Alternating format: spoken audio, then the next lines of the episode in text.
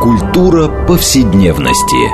Здесь мы говорим о том, что формирует и наделяет смыслом наше прошлое, настоящее и будущее. Ведущая, главный редактор издательства «Новое литературное обозрение» Ирина Прохорова. Культура повседневности. Программа предназначена для лиц старше 16 лет. Здравствуйте. Мы продолжаем цикл передач под общим названием «Культура повседневности». А напомню нашим радиослушателям, что эта программа посвящена разнообразным темам, связанным с нашими ежедневными практиками, различными укладами жизни, всему тому, что мы часто пренебрежительно называем бытом – Наша программа, однако, стремится показать, что многие стороны повседневной жизни являются важнейшей частью культуры и во многом предопределяют и формируют ее развитие. А, и сегодня мы поговорим а, на тему – которая, конечно, стоит на пересечении э, повседневности и общественной, даже политической жизни. А мы, мы часто обращались ко всяким антропологическим темам, особенно связанным с положением женщины, э, да, как бы такой эмансипацией, закабалением и прочее. А вот мы сегодня поговорим скорее о мужчинах, что тоже, в общем, важно. И поговорим на тему, а, каков был идеальный советский мужчина – вот был ли этот диалог, как он менялся, а, и как он вообще формировался. И э, мне кажется, сквозь вот эту идею, да, это прежде всего связано, конечно, с какими-то идеологическими вещами, с художественными репрезентациями, а, с повседневными практиками, и как эти практики сталкивались с этой идеальной картинкой. И, в общем, сквозь этот образ очень много можно понять, как мне представляется, в жизни советских людей. И мы поговорим сегодня с нашими гостями. Я хочу их представить. Э, Наталья Борисовна Лебина, доктор исторических наук, автор многих книг, связанных с антропологией советской повседневности. Там «Пассажиры колбасного поезда», «Советская повседневность. Нормы и аномалии», «Мужчины и женщины» и многие другие. Здравствуйте. Наталья. Добрый день. Рада слышать, да. Взаимно. И второй наш гость Зоя Кошелева, киновед, куратор э, кинопрограмм Центра Вознесенского. Зоя, здравствуйте. Здравствуйте. Я Ирина Прохорова, главный редактор издательства «Новое литературное обозрение», ведущая программы. Ну, в общем, уже давно повелось, что мы наши беседы, э, наши разговоры обычно начинаем отталкиваясь от какой-то книги, которая недавно вышла. А в данном случае это книга американской исследовательницы Клэр Макколум, которая называется «Судьба нового человека. Репрезентация и реконструкция маскулинности в советской визуальной культуре 1945-65 годы». То есть послевоенное, после сталинского времени. И кажется, что вот очень важно в этой книге а, как раз она и на массовой культуре, прежде всего, визуальных изображений, пытается показать а как менялось сознание общества а, и э, э, ежедневные практики а, и вообще менялось вообще само состояние общества сквозь изменение вот такого идеала советского человека даже в официальной пропаганде, в официальном искусстве. А, вот. И, э, собственно говоря, вот о кассету мы, наверное, поговорим с вами. Но прежде всего, а, мой вопрос, который я не знаю, э, так, да, может быть, мы порассуждаем или знаем, а вообще, когда мы говорим о каком-то идеале, да, вот там мужского красоты, доблести и так далее. Вот как себе рисует идеального человека. А мы можем считать, что такой идеал был, скажем, до революционной России. Или, или невозможно да, говорить о некотором общественном идеале а, мужчины и его роли в общественной личной жизни до революции, это как бы конструкция советского. Или все-таки было? А, вот, Наталья Борисовна, как вы считаете? Да, вопрос, конечно, интересный. Спасибо вам, что вы меня позвали на эту передачу, потому что какой русский не любит быстрой езды, и какая женщина не любит поговорить о мужчинах, об идеале их красоты, тем более в хорошей компании. Вы знаете, заданный вами вопрос, он, как всегда, то, что предлагаете вы, он очень провокационен и интересен. А, что значит идеал? Идеал а, мужской красоты, идеал мужского поведения, а, идеал успешности мужчины. Конечно, это историческая категория. Это без, на мой взгляд, это без сомнения. А, и я думаю, что в, в том обществе, в котором, в той ситуации, в которой существовала Россия, российское общество а, до революции, он был достаточно разбросан, потому что, собственно говоря, вот эти а, культурные скрепы, они были не так сильны между разными категориями населения. И думаю, что он существовал в какой-то мере и в художественной литературе, во всяком случае, как-то это преподносилось, но в литературе какого времени, опять же. А, то есть это сугубо временное понятие. Вот я думаю, что основная моя идея – это сугубо временное понятие. А, российское общество, оно же вообще э, все время мечется от э, патриархальности к модерну и обратно, сильнее, слабее. И вот это все меняется. Идеал сильного мужчины или умного мужчины возникает вот такой, такой спор. Идеал интеллигентного, тонкого мужчины или защитника мужчины. Это же спор, который идет, мне кажется, с того времени, как вообще об этом пишут в художественной литературе, в стихах, где угодно, как угодно. И вот это изменение, то есть к моменту 17 года единого идеала, я думаю, конечно, не существовало. То есть вы считаете, вы считаете, что как бы в сословном обществе, а это было да. очень сословное общество, идеалы в каждом сословии были весьма разные. На мой да? взгляд, да. Там, мой взгляд, я бы сказала, в купеческой среде, понятно, идея да, успешности. Да, идеал красоты а... даже, так сказать. Возьмите тот же самый э, кустодиевский, мужчи, кустодиевский мужчина, хотя бы Шаляпин. Это же роскошь телесности, роскошь баства, чего, чего угодно. Это один идеал. Или, так сказать, взять э, живопись, ну, предположим, тот же самый Репинский, женские мужчины, они же совсем другие, в общем-то. И я сейчас так вот не располагаю просто визуальным рядом, чтобы еще воспринять это раз. Но, на мой взгляд, действительно идеал и сословный, и стратный, какие-то в стратах разнообразных. Стилистика, она была достаточно разнообразна. Ну да, в общем, грубо говоря, идеал э, дворянина и ну, идеал разночинца, да, да, идеал, а, тут да, легко да. сравнить, что, в общем, существенные были расхождения. Зоя, есть, ну, ваша, да. да, простите, да, ваша Нет, точка. Да, да, нет, Зоя, Зоя. Да, простите.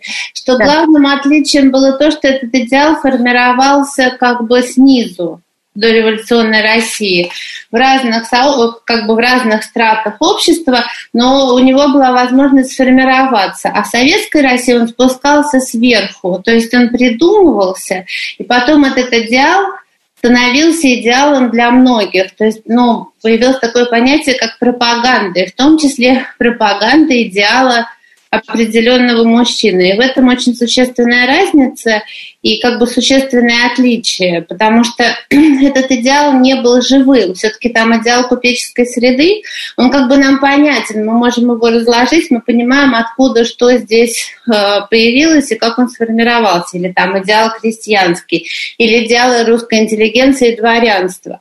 А вот идеал советский – это абсолютно такое искусственное нечто, которое сверху спустилось, насаждалось, но и в какой-то момент э, большинством общества было воспринято, как и все остальное советское, и стало этим идеалом. Мне кажется, вот это самое главное такое различие, и как бы, что во многом определило и наши отношения, и сам идеал. Ну, да, ну, в принципе, да, я бы согласилась с вами. Здесь есть тонкий момент. А, смотрите, а, иде, идеал, ну, например, да, дворянская литература, которая, собственно, победила в Советском Союзе, несмотря ни на что. И читали, в общем-то, дворянскую литературу в итоге, начиная с 30-х годов. А вовсе не, так сказать, вот передовую пролетарскую литературу. Э, Ее как раз почему-то в самых ограниченных количествах э, давали детям читать. А, в общем, идеал дворянина, как бы, где там постоянно был лишний человек, да, как нас учили, но такой, да, э, человек, который выбивается из своей среды, не находит себя и так далее, глубоко рефлектирующий и так далее, он как раз, между прочим, невероятно э, стал притягателен, скажем, с конца 60-х годов, то есть 1960-х годов, да, когда была попытка найти какую-то другую и мировоззренческую модель э, советского, да, вот это рефлектирующий интеллектуал, да, стал, в общем, в некотором смысле властителем дум э, интеллигенции. Но если мы посмотрим Э, на иде... И более того, мы понимаем, что это лишний человек, но был точно не единственный не идеальный тип, даже внутри этого сословия. В общем, были какие-то и другие модели поведения, даже внутри дворянской э, культуры. Но, например, если мы посмотрим на кодекс чести, например, тех самых революционеров. А, не, не, не можем ли мы сказать, что э, э, то, что потом советская власть пыталась развивать, это все-таки не с потолка было взято, а все-таки вот эта идея жертвенности, э, подвига, отрешенности от личного, да, отрешенности от семьи во имя, так сказать, великого дела, во всяком случае это разделялось достаточно большим количеством людей – Эм, было очень популярно в обществе, и оно легло в основу, как мне кажется, вот этого идеала советского человека. Вы не считаете так? Да, конечно, безусловно, там мы можем начать с Чернышевского, Добролюбова и прочих, кто, в общем-то, начал этот э, идеал формировать, декабристы Герцена разбудили. Мы все это помним из школьной программы, это все понятно. Я имела в виду немножко другое. Я имела в виду, что а, как бы а, он уже был сформирован и в готовом виде предоставлен. Это совсем не то же самое, что его формирование в каком-то общем процессе, в каком-то взаимодействии общество там, и литературы, общество и изобразительного искусства, общество и кино. Как это, кстати, сейчас все-таки происходит. Потому что сейчас все э, высокие искусства должны тем или иным способом отвечать на социальный запрос. Они не могут взять и что-то навязать. Они, наоборот, в каком-то смысле идут позади, то есть они вынуждены считаться с чем-то, что сформировалось в обществе как идеал, и уже потом это осмыслять, и потом уже об этом говорить, там, писать, снимать и прочее. Вот знаете, я только здесь ну, про порядок. Знаете, а я бы тут немножко возразила, но в данном случае, вот если посмотреть, как Клэр Макколом это говорит, она как раз показывает, что этот идеал не был статичным. То есть не то, что вот он был взят и навязан, что он от 20-х годов Э, до, скажем, ну, конца советского периода очень сильно менялся. И причем менялся как ни странно, в каком-то смысле под давлением общества, несмотря на то, что общество было вроде бы под полным контролем, несмотря на там, я не знаю, сталинский террор и тоталитарный контроль и после Сталина, а удивительным образом, как бы, если я правильно поняла книжку, что трансформация самого общества, особенно после войны, да, волей-неволей этот идеал э, заставляли, так сказать, да, менять. Вот, э, может быть, э, Наталья Борисовна, может быть, поговорили, вот сравнить, например, в 20-х годах, как структурируется этот идеал мужчины? Вот кто такой этот да, советский Вы знаете, вот этот вопрос о навязывании идеала, он очень сложен для изучения, потому что откуда мы, где мы видим, вот как общество, как женщина, предположим, воспринимает мужчину? А, лучше всего это видно из воспоминаний всякого рода. И я недавно перечитывала воспоминания Веры Пановой, знаменитой советской писательницы, кстати, мной очень любимой, по-моему, тонкая, незаслуженно забытая, э, сложная судьба во всех смыслах слова. И вот как менялся ее идеал восприятия мужчины. Первый ее муж э, э, молодой комсомолец из интеллигентной еврейской семьи, который себя из себя делает революционного мужчину. Он говорит басом, ходит твердыми шагами широкими и обязательно хочет купить куртку. И Вера Панова, женщина тоже из интеллигентной семьи, тонкая девушка, она этим увлекается, потому что это модно, это престижно, это интересно, и это необычно. Это необычно, до конца 20-х годов это необычно. Потом эта семья Пановой распадается, и она выбирает совсем другой тип мужчины. Вахтин, знаменитый, погибший ее второй муж, это тонкое лицо, изящные манеры, а, изящные мысли, высокие мысли, высокий стиль. То есть меняется тип мужчины под воздействием и меняется восприятие женское. Поэтому навязывали или не навязывали, есть какие-то внутренние процессы, которые то есть свойственные политике неподвластной. Политика давит, но тем не менее интеллект чувства, они все равно прорываются, и очень, мне кажется, хорошо это видно. И вот эта вот идея, я, к сожалению, ознакомилась очень бегло с книжкой, надеюсь, что я с ней познакомлюсь с Карандашиком, с ней с Карандашиком вместе,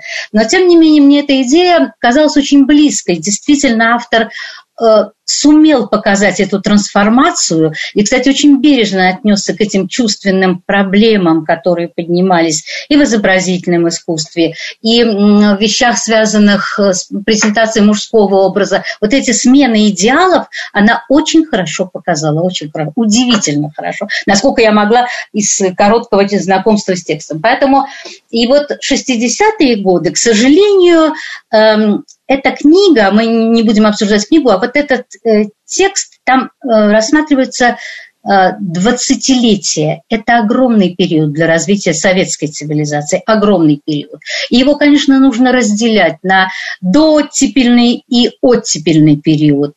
И вот это очень важно, когда сменяются эти позиции, этого, и визуальные э, репрезентации, они же меняются очень сильно.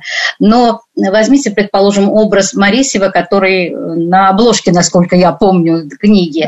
Да а, ведь вот смотрите, как любопытно. А, Марисьев, Мересьев, э, так сказать, так в литературном, так в жизненной ситуации, а, его же изображает красивейший актер 40-х годов Кадочников. Вот это вам не кажется любопытным очень сочетанием мужественного человека, военного, коллегу изображает красивый мужчина. Это, в общем, очень показательно. Ну, знаете, ведь есть много есть исследований и зарубежных, и да. отечественных, а, да, как а, знаете, тут же ведь интересно, ведь книжка Макулум, она о советском официальном искусстве, где, да. конечно, да, очень тонко надо понимать вот эту самую идеологию, и иллюзорную такую, да, где, в общем, все ведь Конечно. рисуется, пишется и ставится, да, о какой-то идеальной стране, которая никакого отношения, в общем, грубо говоря, к, к действительности не имеет. Это вот как бы прообраз прекрасного будущего. Поэтому, разбирая эти вещи, да, приходится очень хорошо там, делить на сто чтобы реально понимать, э, как менялась эта э, вообще ситуация. Но что касается Мересьева, да, если мы э, значит, вспомним дореволюционный такой идеал жертвенности служения, как закалялась сталь, то когда экранизировали, да, и там, и там играли красавцы-мужчины. Потому что, потому что в тоталитарном государстве показывать коллег – вообще не принято. Да? А, это идея мужественности, значит, силы, а, безответ, значит, бескорыстного служения, всего чем угодно, но вот эта мускулинность, гипермаскулинность, обязательная идея вот такого идеала советского человека. А, но да, сейчас я просто договорю, Зоя, вам. Но а действительность, мягко говоря, была другая. Потому что количество коллег после гражданской войны было колоссальное. Это такая была попытка, значит, вот как закалялась сталь, как-то интегрировать этих несчастных людей. А после войны, каких красавец не играла этого самого Мересева, количество изуродованных людей было таково, что очень тяжело это было вообще как-то скрыть. Зоя, простите, я не даю вам сказать. Я прошу прощения, я полностью согласна со всем. Единственная такая просто ремарка. А, в 1946 году был снят фильм а, с Марлоном Брандо. Это была первая его роль. Я, к сожалению, не могу вспомнить название. Он играет там коллегу. Вы представляете себе Марлона Брандо. Начинается фильм с того, что его камера к нему подъезжает, и в конце концов его прекрасное, потрясающее лицо вот молодого Брандо Э, во весь экран. Он такой красивый, что это просто невозможно пережить. А потом оказывается, что он в инвалидном кресле, он ветеран войны, и дальше рассказывается его история жизни. Я просто это к чему? Еще было некоторое такое уважение к этому военному подвигу, оно было везде. И оно было связано не только с этим, э, как бы вот советскостью и с тем, что нужно было, невозможно было изобразить коллегу, а еще и с вот этим внутренним желанием, как бы внутреннюю красоту этих людей, их там внутренний подвиг, смелость, отвагу, визуально изобразить вот этим красивым лицом. То есть это было какой-то такой общей тенденцией, ну, по крайней мере, в кино, в мировом кино. Поэтому здесь, как ни странно, вот эти все советские герои, они в этом смысле часть вот этой мировой, вот, по крайней мере, киноистории. Но ну, мы можем считать, что а, шок вообще это такой был чудовищный опыт самый страшный, да, ну, Первая и Вторая мировая война, что искусство э, странным образом здесь работает а, как такой, я не знаю, что паллиатив, э, не знаю, не, не попытка показать, как все было, потому что все и так это видели, это ужас. Но мы знаем, что во время войны ставили в театрах постоянно комедии а, э, какую-то веселую вдову, понимаете, да, оперету. А, э, да, это как бы было такое тут даже цензура да, не очень как бы возникала в этом смысле, потому что людям рассказывать об ужасах не надо. Да? И фильмы, мы знаем, во время войны ставились комедии про войну, а, чтобы немножко снимать этот кошмар. Но э, правильно я понимаю, что это был общий мировой тренд. Э, ну да, если мы посмотрим даже «Фанфан Тюльпан» 51 года, да, а, там, значит, конфликт французов и немцев был показан через комические да, какие-то, значит, истории там, 17 века и так далее. И только я понимаю, что современники хохотали безумно, потому что они все прекрасно понимали, а, о чем идет речь. А, правильно я понимаю, что показать ужасы, возможно, другому поколению, которое уже может это отрефлексировать, и оно не было свидетелем этого кошмара. Вот как, так это как и случилось, когда пришло другое поколение, то о войне стали снимать совсем другие фильмы. Тогда появилась, вот, э, появился этот запрос ну, на правду о войне. А сразу после войны как раз был запрос на то, чтобы ну, как-то привести в порядок свои чувства и как-то все это уравновесить с тем, чтобы можно было жить. Потому что трагедия была такой силы, что дальше жизнь было продолжать невозможно. И как раз вот э, то двадцатилетие, которое охвачено в книжке, это все-таки еще слишком близко к войне. Э, это люди, ее пережившие, хорошо ее помнящие в детстве или во взрослом состоянии, и у них не было никакого желания э, вот так демонстративно показывать ее ужасы. Даже фильм «Обыкновенный фашизм» по нынешним меркам – не кажется таким чудовищным, как он казался тогда. Тогда это был какой-то взрыв, потому что невозможно на это смотреть. А уже потом было снято такое количество фильмов о войне, и так много написано о ней, что и обыкновенный фашизм, в общем, сейчас не кажется из ряда вон выходящим или каким-то особенно чудовищным. Ну вот, да, сменился вектор, время, тренд. А, Наталья Борисовна, вы что-то хотели сказать? А, да. Я хотела только поддержать, поддержать все, что было сказано. Это действительно страшный шок, э, коснулся, мне кажется, почти всего мира. И это ощущение, оно проходит ведь и в литературе. Даже у Ремарка в его немногочисленных романах, где описывается э, конец войны, там и то есть такое ощущение желания скрыть вот этот вот ужас, все-таки, что люди могут трансформироваться в эту нормальную реальную жизнь. Я думаю, что э, мы все тут правы, что действительно первое поколение, оно не любило говорить о войне, оно не любило смотреть на эту войну. И я знаю, что очень многие, в частности мой отец, который прошел очень много чего, он не любил рассказывать о войне. Я думаю, что также поступали и кинематографисты, и художники. И вот действительно новое поколение, оно изображает изобразил эту правду о войне. Конечно, в своей интерпретации, э, в том плане, в котором э, нужно было, хотелось и собиралось это поколение это сделать. Но правду о войне все-таки удалось сказать уже в начале, мне кажется, 60-х годов. Это уже прорывается и в кинематографе, и в самых разнообразных э, ситуациях. Так что я только могу в данной ситуации поддержать. Но мне интересна не только война как таковая, но мне интересен и образ мужчины, пришедшего к войне, с войны, Э, и как он вписывается в мирную жизнь. Это тоже очень важно. И вот что, как его изображают, вот это, мне кажется, не менее важное для вскрытия и политики государственной, и потребности и ожидания самого общества. Вот как люди впишутся после войны.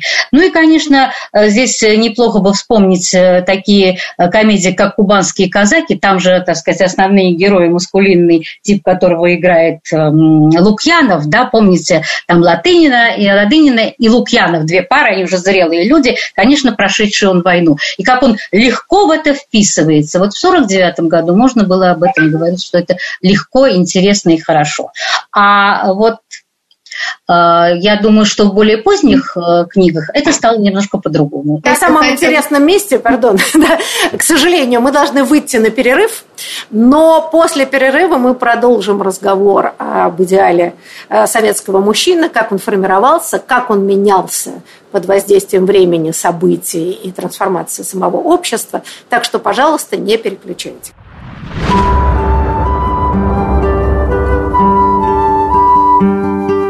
Здесь мы говорим о том, что формирует и наделяет смыслом наше прошлое, настоящее и будущее.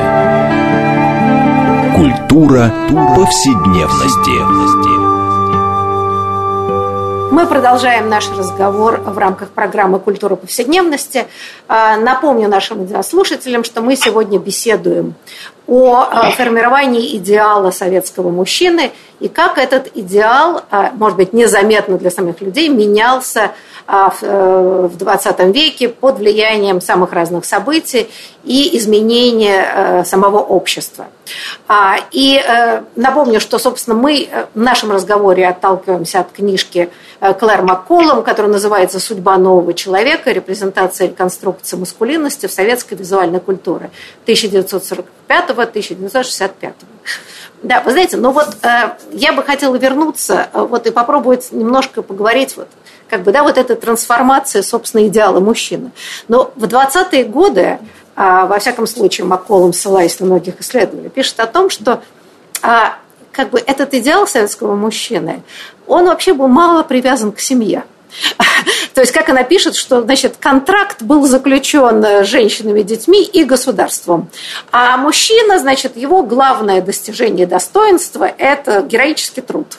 И поэтому эти герои, там, Стаханов, э, покорители Севера, там, я не знаю, челюскинцы и так далее. И они, они менее всего изображались как как люди, у которых есть семья, что они отцы, э, вообще у них есть какие-то обязательства перед семьей. А вот эта идея, которую мы написали, разрушение э, семьи, оно в том числе шло эм, по линии, ну, как бы отстранения мужчины от, от, от семьи, да, то есть Идеал мужчины – это вот безропотно работать э, на благо Родины, а женщина должна рожать и воспитывать детей для нового государства.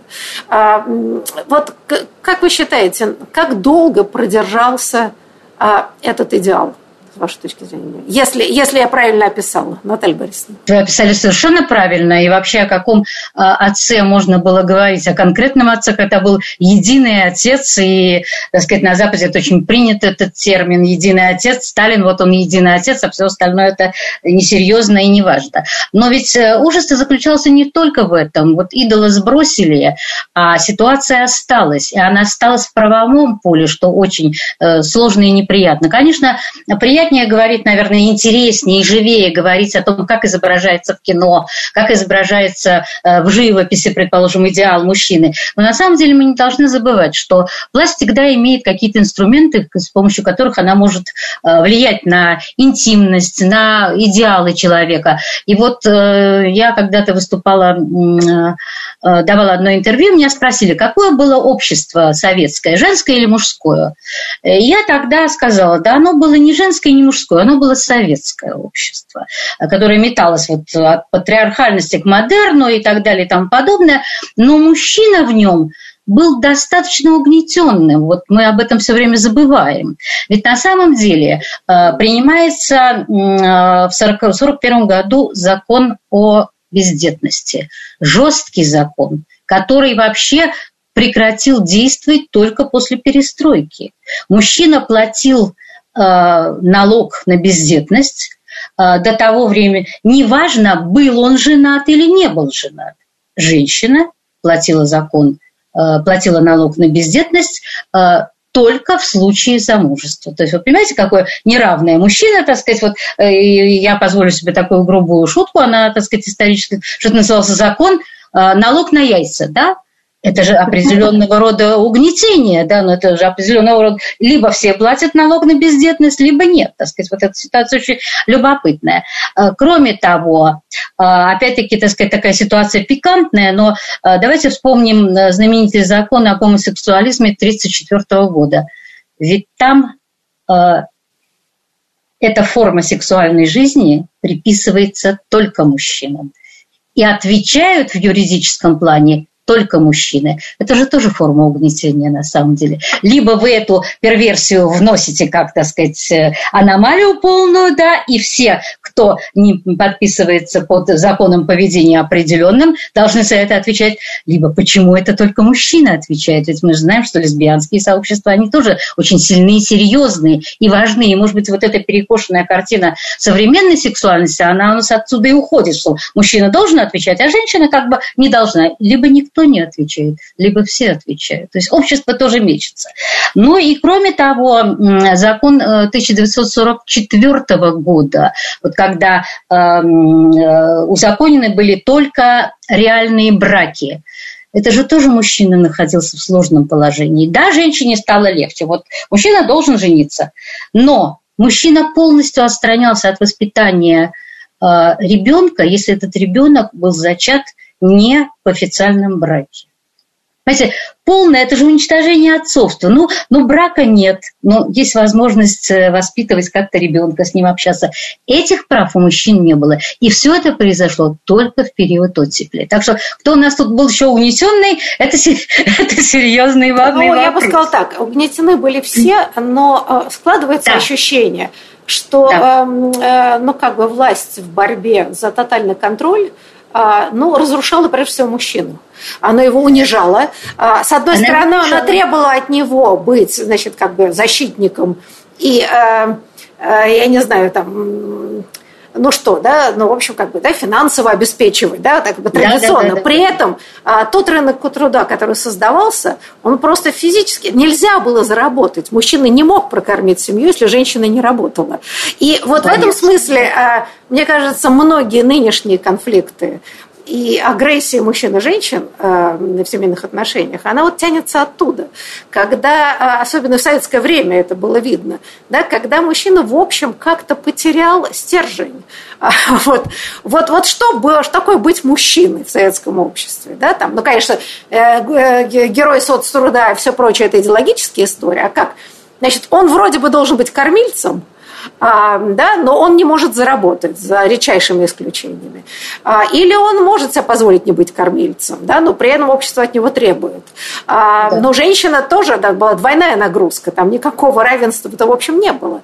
Но в этом смысле унижение и изничтожение мужчин, вот, да, мы не будем забывать, что 20 век в Советском Союзе это уничтожение мужчин и гибель их бесконечная – и женщины оставались без мужчин. И вот эта история женского выживания, она, мне кажется, совершенно не написана, но она очень много вносит вообще в понимание драмы советской жизни. Зоя, мы вам даже слова сказать не даем. Мы увлеклись, мы увлеклись, Наталья Борисовна, беседы. Да, простите, подключайтесь, пожалуйста. Я с удовольствием вас слушаю. Я просто вспомнила, а, когда я смотрела эту книгу, тоже, к сожалению, не смогла ее полностью внимательно прочесть, меня удивил выбор рассказа «Судьба человека», потому что в 1945 году был написан рассказ Андрея Платонова «Возвращение», если вы его помните, про то, как отец возвращается возвращается с фронта, что он видит в своей семье. Мне кажется, это был такой переломный момент, когда стало понятно, что мужчина нужен в семье, потому что когда случилась война, и мужчина физически исчез, и его место заняли дети, как ни странно, не женщины, там же как бы сын занимает это место отца, маленький мальчик. Тогда стало ясно, что это тяжелая трагедия, и он не смог уехать, и он возвращается, там спускается на эту землю и смотрит, значит, как к нему бегут его дети. То есть это такое соединение, встреча мужчины с семьей, пожалуй, первый раз в советской литературе так явно, ясно обозначено. И мне кажется, вот с этого момента как бы начинается изменение отношения к образу мужчины, что мужчина там может грустить, что ему может быть плохо, что он даже может иногда всплакнуть, что у него есть какие-то чувства, но при этом это не мешает ему оставаться мужчиной. То есть вот произошла как бы, ну, произошло изменение, появилась новая модальность в мужском образе, которая очень сильно повлияла и на литературу. Вот, кстати, и даже возникновение сурового реализма в искусстве, это тоже в некотором смысле вот отсюда же, как мне кажется. Потому что это не просто какой-то герой отвлеченный, очень красивый, с прекрасным телом и прочее, такой мифологический, а это обычный человек, он устал, там, ему плохо, у него там болит сердце, голова или прочее, но тем не менее, вот он продолжает эту жизнь. Мне кажется, тут такой очень важный момент, с которого поменялось наше отношение, а дальше уже возникла оттепель, но в искусстве это было совсем по-другому, потому что это было возвращение там, к первому русскому авангарду, а вот в кино и в литературе ну, вот возникали эти мужчины с человеческим лицом. То есть как бы мужчина, который может себе позволить быть немножко слабым. Знаете, мне кажется, вот вы э, замечательно это подметили. И вот тут, мне кажется, война – это было такое потрясение, что, несмотря на все пропаганды и культы и так далее, ведь общество очень сильно изменилось, о чем много говорили и писали, и в том числе в этом. И вообще идея семьи как единственного – как бы, да, способа, э, ну, как бы, не знаю, существования, идентификации, да, а, стало важнейшим. И те мужчины, которые возвращались а, и семья была жива, да, это было невероятно. Ведь возвращались и никого не находили. Собственно, о чем судьба человека эм, э, и, и есть, да, когда собственно, прием, ребенок чужой становится просто приемным, потому что все, у человека нет ничего. И выясняется, что мужчина, которому все время декларировали, что семья это вторично, а вот, значит, труд доблестный, а война это первично, вдруг выясняется, что, собственно говоря, ничего кроме семьи у советского человека нету для, для какого-то да, сохранения достоинства э, жизни и так далее. Но вот, например, вопрос, который очень важный, отчасти в книжке затрагивается – а это проблема отцов, которые не вернулись а, и после войны, после ГУЛАГа. Да? И а, вот здесь, мне кажется, а, вообще необъятная тема, как в отсутствии отцов а, дети и да, мать конструируют образ отца. Ну, понимаете, мальчики растут, мальчики растут без отцов. И, да, там, я не помню, кто вспоминал что после войны, когда учительница задала вопрос в классе, «А, скажите, значит, я не знаю, поднимите руки, у кого отцы вернулись с фронта. Там из классов 40 человек поднял руки трое. Да, то есть, грубо говоря, поколение шестидесятников, вот этих блестящих наших замечательных, это в основном поколение без отцовщины. Если посмотреть биографии всех наших замечательных значит, авторов, бардов, кого угодно, это, как правило, отцов нету. Либо они погибли на войне, либо они погибли в ГУЛАГах. Вот мне, например, интересно здесь с вами обсудить эту историю. А как? Как складывается этот культ отца? На каких основаниях в отсутствии реального мужчины? Вот, эм, э, Наталья Борисовна, а вот это в данном случае вот наше рассуждение. Что происходит, да? Как нужно было вот этого то есть, грубо говоря, образец мужественности, маскулинности для мальчиков важный. Да? Он, там, ну, Сталин умер, и, значит, один отец на всех все-таки маловато, грубо говоря.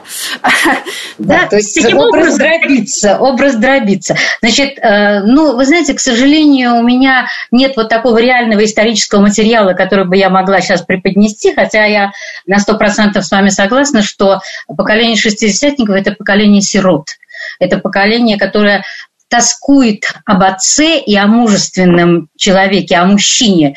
Но вот вспомните, у Марлена Хусыева мне 20 лет, там же все время идет портрет э, и видео, как, теперь сказать, видео отца, который погиб. Это же всюду. Ну, и диалог с отцом постоянно, он да, как бы беседует с, этим постоянно отцом. Идет, да. это же все время, это поддержка. И поэтому здесь, конечно, чрезвычайно важна была позиция кинематографии, да, что можно было преподнести в качестве идеала, какой должен быть отец.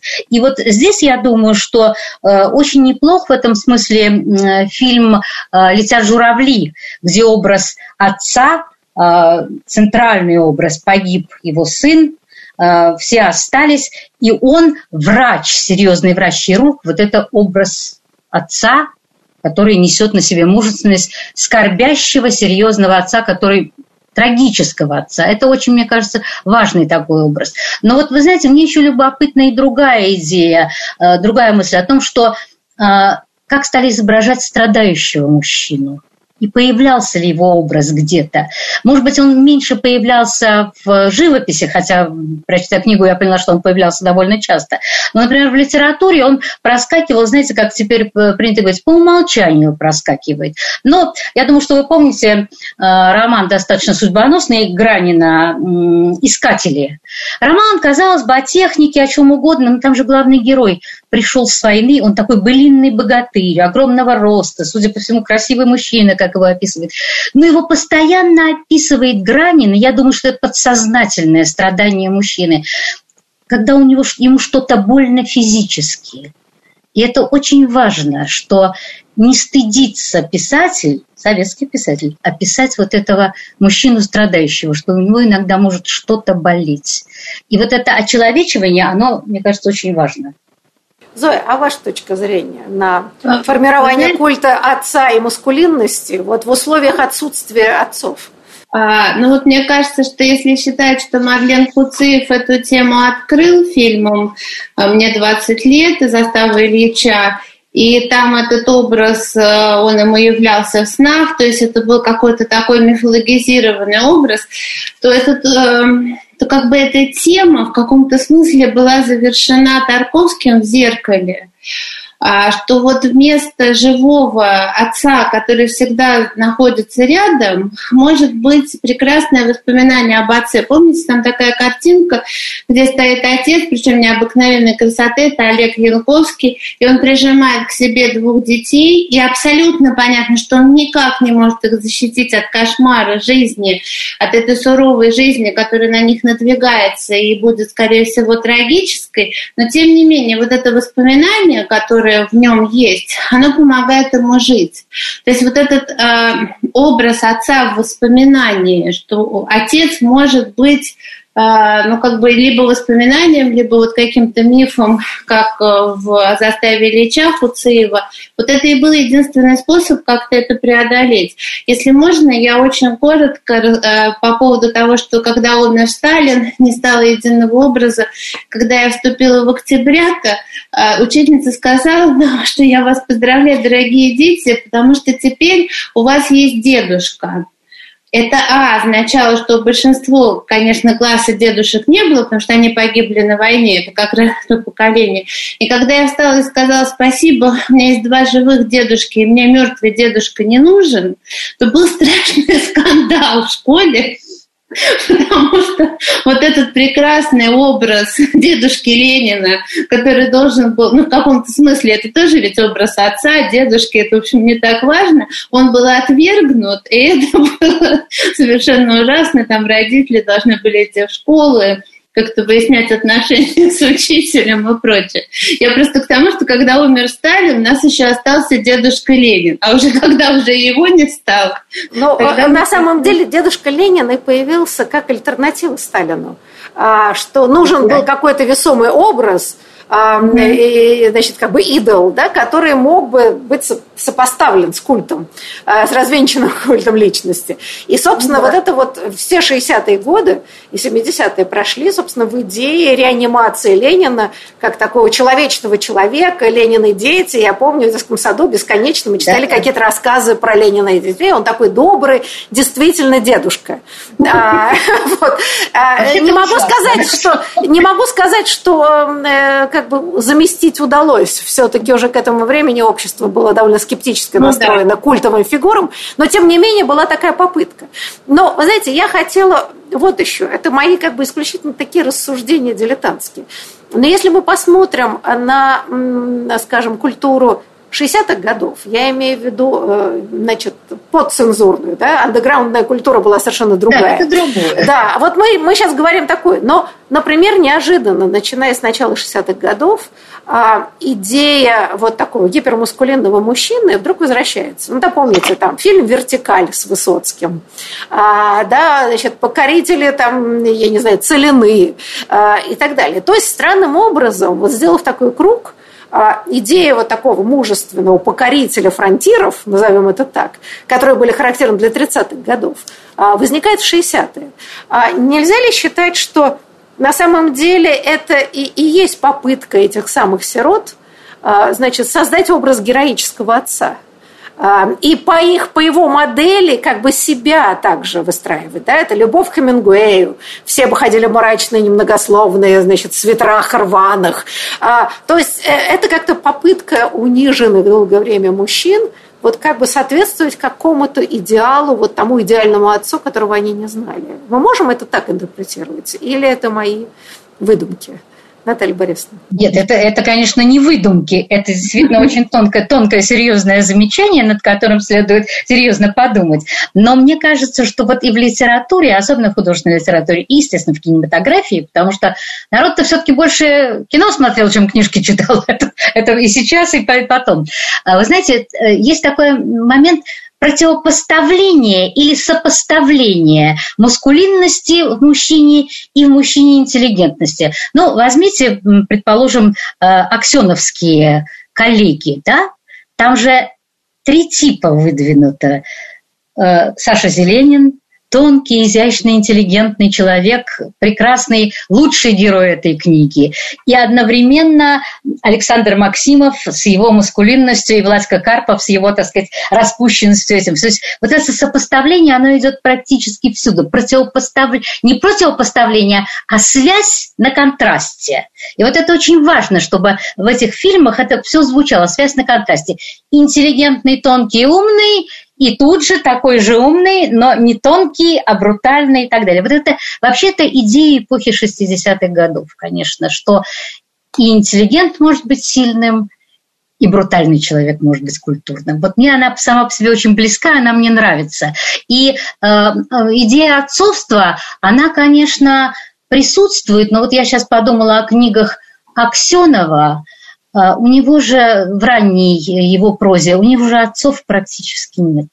У него образ отца дополняет инвалид войны, а, возглавляющий советскую власть в маленьком а, прионежском городке, куда приезжает Саша Зеленин. Он инвалид, он воюющий, он немножко кондовый, но он очень прочувственный, он отец. И вот это вот уважение, оно начинает просыпаться именно на фоне противопоставления. То есть одно другому не мешает. Вот, ну, мне кажется, это идея 60-х э, годов. Зоя, а ваша Я никогда об этом как-то серьезно не думала, а, потому что мне все-таки всегда казалось, что а, вот эта идея отца, вообще постоянное возвращение к образу отца, это какой-то такой инфантилизм. А, на самом деле общее. Это какая-то невозможность принять на себя ответственность, э, сказать, что я сам отвечаю за свою жизнь, я способен сделать выбор. Все время поиск каких-то перил, подпорок и прочее. И в этом есть какая-то, ну, некоторая, что ли, странность. Не могу даже сказать, э, Слушайте, ли она... но мы все-таки понимаем даже в нашей практической жизни, что все равно ролевые модели – передают да, родители. Да? И в этом смысле, э, я думаю, это отдельная тема, которую, наверное, следует э, серьезно изучать. Э, и, может быть, и отчасти источники такой бесконечной агрессии внутри семей, которые сейчас мы тоже наблюдаем, что мальчики как бы, в классическом психоанализе должны выставать против отцов, да, заявляя себя как личность. А отцов не было. И мать была, замещала и отца, и мать.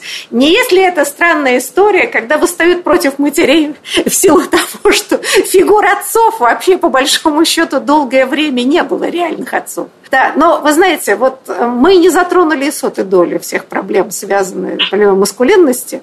Но я думаю, что мы вернемся к этому.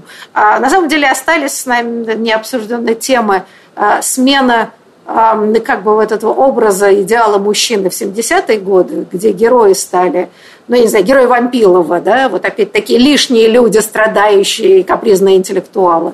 А, и как они постепенно сходят на нет э, да, к концу уже советской власти. А, и на самом деле возвращение мужчины в семью – И вот, например, в книжке, я закончу этим, там описание очень много интересных фотографий и картин конца 60-х годов. А это мужчины, принимающие ребенка из роддома, несущие младенца, стоящими под окнами роддома.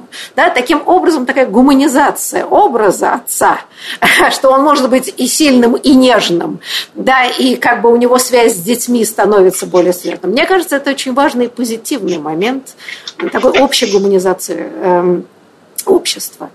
Но, увы, дозволенной речи нам заканчивать.